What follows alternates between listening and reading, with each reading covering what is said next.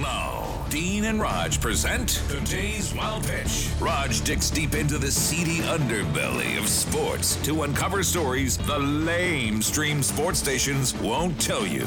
Here's Rog. I don't follow college football that closely, so when I heard that UT had gotten a commitment from Archie Manning, I was stunned. I mean, I knew the Longhorns had been stuck in mediocrity for over a decade, but I didn't understand how a 73 year old quarterback could help.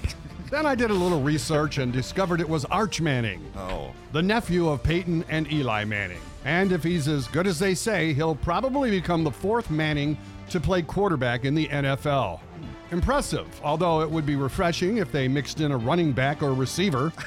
Regardless, the Mannings are becoming one of the country's most prominent power families, along with the Baldwins, the Wahlbergs, and the Kardashians. That's today's Wild Pitch.